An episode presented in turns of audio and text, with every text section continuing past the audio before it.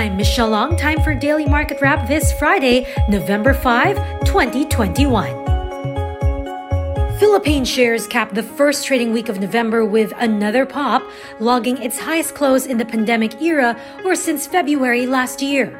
For the week, the PSE index is also up by over 4%. Aside from the easing of restrictions in Metro Manila, investors also cheered the latest inflation data, which showed inflation easing to a three month low for October.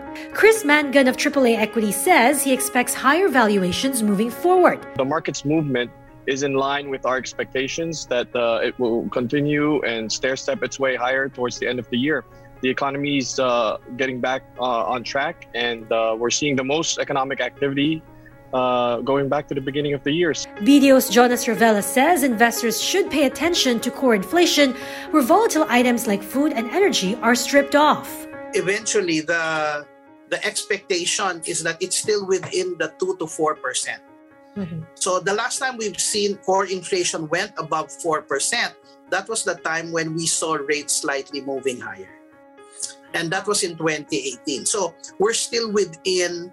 Uh, for core inflation uh, at still within the 2 to 4%. And that actually gives the central bank uh, the space to probably still keep the accommodative policies. Global investment banker Stephen CuUnjieng, meanwhile, points to supply chain bottlenecks. For how long? If you tell me not to breathe for five seconds, it's okay.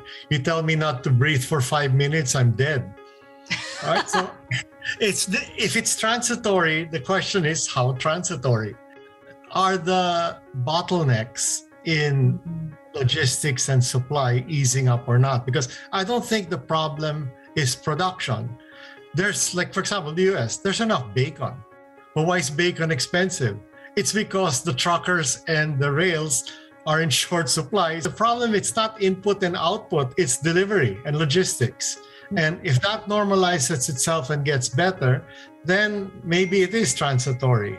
AB Capital's Jovis Vistan still constructive on local equities. We're very positive going into next year. I think if you look at among the ASEAN countries, uh, the Asian countries in terms of corporate earnings growth, uh, outside of Vietnam, I think the Philippines is uh, one of those that would still register double digit growth going into 2022 in terms of corporate earnings. You're looking at a, a, multiple of around 18 times for, for the Philippines, which makes us quite expensive. Mm-hmm. But as I said, that that's justified by the above average corporate earnings growth that's being projected for, for us. If you look at, at us from a PEG ratio perspective, we, we are probably the second cheapest. In corporate stories, Bloomberry, the owner and operator of Solaire Resort and Casino, narrowed losses to half at just 1.1 billion pesos in the third quarter thanks to improving gross gaming revenues.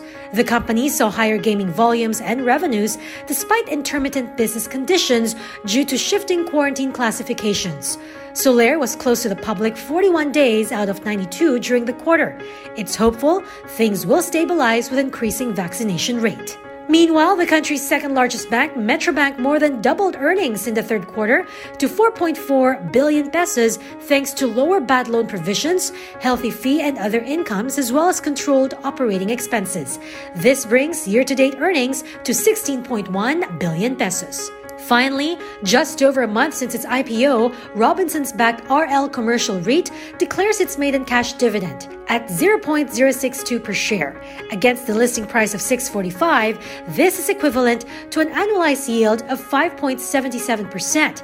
That's better than initially projected.